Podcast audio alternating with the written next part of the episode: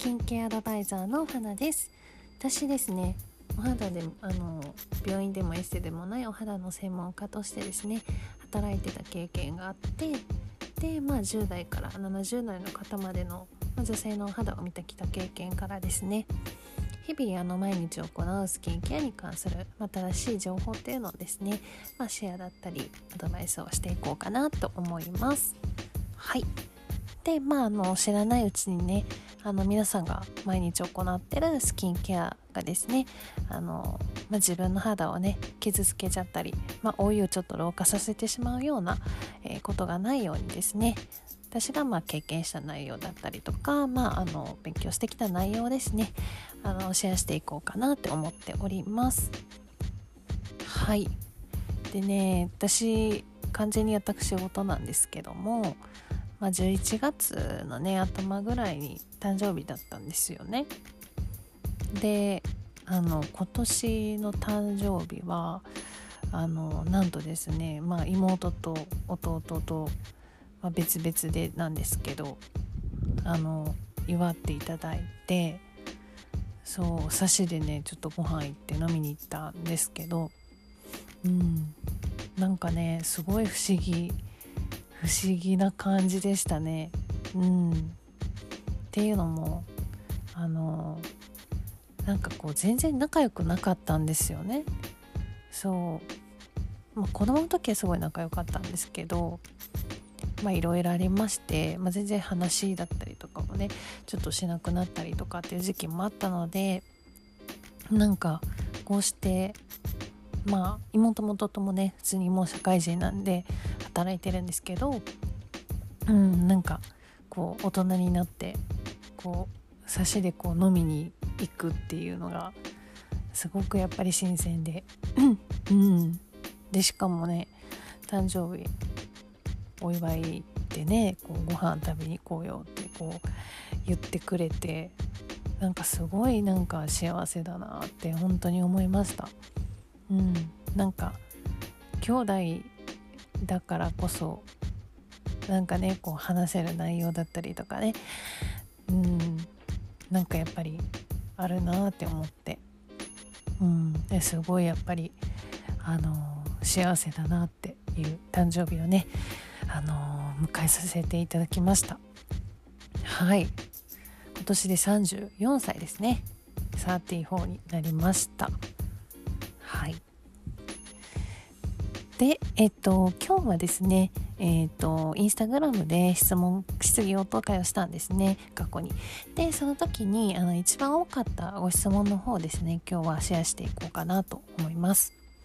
はい。で、えっと、質問内容は、えー、一番最初に美容に興味を持った持ち始めたきっかけだったり、まあ、お肌の仕事をしたいと思ったきっかけだったりスキンケアにまあ興味を持ったきっかけとかあとまあ経験を知りたいです。で確か肌トラブルとは無縁だったとポッドキャストで言っていたような気がしますというご質問いただきました。はいありがとうございます。えっと、まこれはですね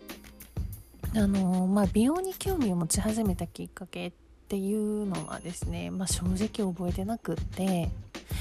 あのまあ、物心ねついた時から結構身近に私の場合はあったんですよ。うん、でまあ私の場合母がですねあのまあ本当に頭の先から爪の先まで気を使う人であの美容にね手を抜かない人だったんですよね。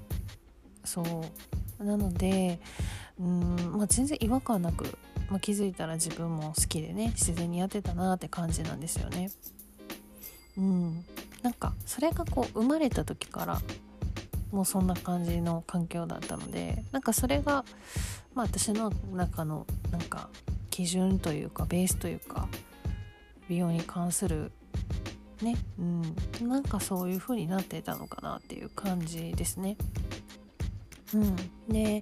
えっ、とスキンケアに関してはお肌のま仕事をねするようになってからで、うん、正直ねそれまではメイクをすることにしか興味がなかったし、まあ、肌トラブルで、まあ、悩んだ経験も、まあ、ありがたいことはなかったんですよね。で、まあ、実際にお肌の仕事をしてお客さんの肌を見ていったりとかでまああの日に日にね勉強とか肌の知識について学んでいってで正しい知識をこう、まあ、勉強するようになってから、まあ、今までねやってきた、まあ、スキンケアっていうものだったり、まあ、メイクの仕方だったり使うものだったりっていうのが、まあ、本当間違いだらけだったんだなってまいうふうに実感してでその時にやっぱりあの知らないってほん、まあ、怖いなって思ったんですよね。うん、で、まあ、そこからスキンケアに興味を持ち始めたっていう感じなんですよね。はいで、まあ、お肌の仕事をしたいなって思ったきっかけも、まあ、その会社に出会ったのがすごく大きくって、まあ、ただあのまあ、環境がその、まあ、仕事場の環境だったりが合わなかったのかですねあの一度、ま、体調を崩してしまったんですよ。うん、で、まあ、肌の仕事から、まあ、その離れて離れたっていう、まあ、経緯にはなります。うんまあ、でもあのその時に経験したことだったり学んだことが、まあ、あったからあの、まあ、肌に対してのまあ、正しい知識っていうところが、まあ、分かったわけですよね。うん、正しいっていう言い方はちょっと違うかもしれないですけど、うん、でまあ自分で肌トラブルを、まあ、作らずに、まあ、もちろんそのゼロではないですよ。まあ多少やっぱり寝不足が続いたりとか、うん、やっぱりいろんな食べるものだったりとか、まあ、環境だったりとかね。うん、なんかそういうので、まあ、できたりもしましたけどまああの何て言うんだろうその自分で自ら間違ったスキンケアをを、まあ、することによって自分で肌トラブルを作るだったり、まあ、健康を害するだったり、まあ、そういうふうなあのことにはならなかったのかなって思ってます。うん、でまあ一般的にまあ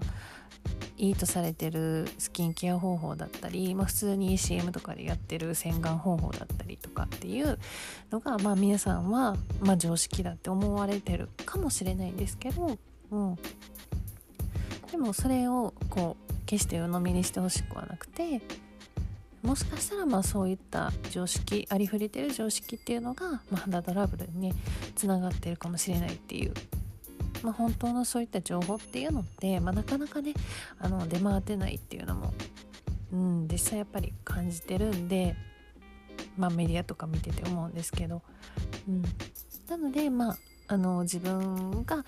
あの実際にこう学んできたことだったりとかっていうのを、まあ、私がね発信していこういければ、まあ、いいかなってはい思いました。うんなのでまあそうですね。そういった美容に関する、まあ、経緯きっかけっていうのはまあ本当に